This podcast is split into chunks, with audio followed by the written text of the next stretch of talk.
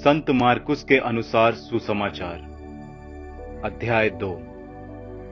जब कुछ दिनों बाद ईसा कफर नाहूम लौटे तो यह खबर फैल गई कि वे घर पर हैं और इतने लोग इकट्ठे हो गए कि द्वार के सामने जगह नहीं रही। ईसा उन्हें सुसमाचार सुना ही रहे थे कि कुछ लोग एक अर्धांग रोगी को चार आदमियों से उठवाकर उनके पास ले आए।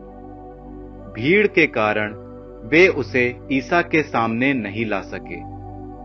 इसलिए जहाँ ईसा थे, उसके ऊपर की छत उन्होंने खोल दी और छेद से अर्धांग रोगी की चारपाई नीचे उतार दी।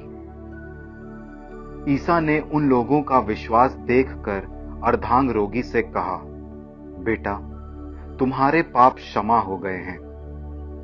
वहाँ कुछ शास्त्री बैठे हुए थे। वे सोचते थे, ये क्या कहता है? ये ईश निंदा करता है। ईश्वर के सिवा कौन पाप क्षमा कर सकता है? ईसा को मालूम था कि वे मन ही मन क्या सोच रहे हैं। उन्होंने शास्त्रियों से कहा, मन ही मन क्या सोच रहे हो? अधिक सहज क्या है? अर्धांग रोगी से यह कहना, तुम्हारे पाप क्षमा हो गए हैं, अथवा यह कहना उठो, अपनी चारपाई उठाकर चलो फिरो। परंतु इसलिए कि तुम लोग ये जान लो कि मानव पुत्र को पृथ्वी पर पाप क्षमा करने का अधिकार मिला है। वे अर्धांग रोगी से बोले, मैं तुमसे कहता हूँ, उठो और अपनी चारपाई उठाकर घर जाओ। वो उठ खड़ा हुआ और चारपाई उठाकर तुरंत सबके देखते देखते बाहर चला गया। सब के सब बड़े अचंभे में पड़ गए, और उन्होंने ये कहते हुए ईश्वर की स्तुति की, हमने ऐसा चमत्कार कभी नहीं देखा। ईसा फिर निकलकर समुद्र के तट गए। सब लोग उनके पास आ गए, और ईसा ने उन्हें शिक्षा दी। रास्ते में ईसा ने अल्फाई के पुत्र लेवी को चुंगी घर में बैठा हुआ देखा, और उससे कहा मेरे पीछे चले आओ। और वो उठकर उनके पीछे हो लिया। एक दिन ईसा अपने शिष्यों के साथ लेवी के घर भोजन पर बैठे। बहुत से नाकेदार और पापी उनके साथ भोजन कर रहे थे, क्योंकि वे बड़ी संख्या में ईसा के अनुयायी बन गए थे। जब फरीसी दल के शास्त्रियों ने देखा कि ईसा पापियों और नाकेदारों के साथ भोजन कर रहे हैं तो उन्होंने उनके शिष्यों से कहा, वे नाकेदारों और पापियों के साथ क्यों भोजन करते हैं? ईसा ने यह सुनकर उनसे कहा, निरोगियों को नहीं, रोगियों को वैध की ज़रूरत होती है। मैं धर्मियों को नहीं, पापियों को बुलाने आया हूँ। योहन के शिष्य और फरीसी किसी दिन उपवास कर रहे थे। कुछ लोग आकर ईसा से बोले योहन के शिष्य और फरीसी उपवास कर रहे हैं। आपके शिष्य उपवास क्यों नहीं करते? ईसा ने उत्तर दिया, जब तक दूल्हा साथ है, क्या बाराती शोक मना सकते हैं?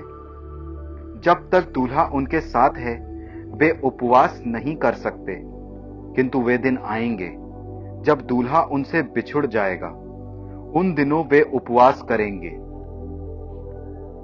कोई पुराने कपड़े पर कोरे कपड़े का पैबंद नहीं लगाता। नहीं तो नया पैबंद सिकुड़ कर पुराना कपड़ा फाड़ देता है और चीर बढ़ जाती है। कोई पुरानी मशकों में नई अंगूरी नहीं भरता।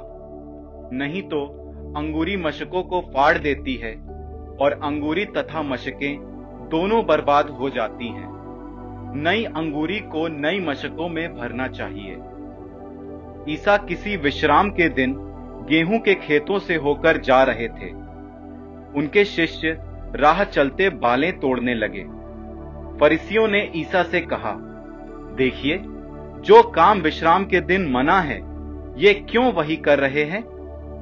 ईसा ने उन्हें उत्तर दिया, क्या तुम लोगों ने कभी ये नहीं पढ़ा कि जब दाऊद और उनके साथी भूखे थे और खाने को उनके पास कुछ नहीं था तो दाऊद ने क्या किया था? उन्होंने महायाजक अभियतार के समय ईश मंदिर में प्रवेश कर भेंट की रोटियाँ खाई और अपने साथियों को भी खिलाई। याजकों को छोड़ किसी और को उन्हें खाने की आज्ञा तो नहीं थी? ईसा ने उनसे कहा, विश्राम दिवस मनुष्यों के लिए बना है, ना कि मनुष्य विश्राम दिवस के लिए। इसलिए मानव पुत्र विश्राम दिवस का भी स्वामी है।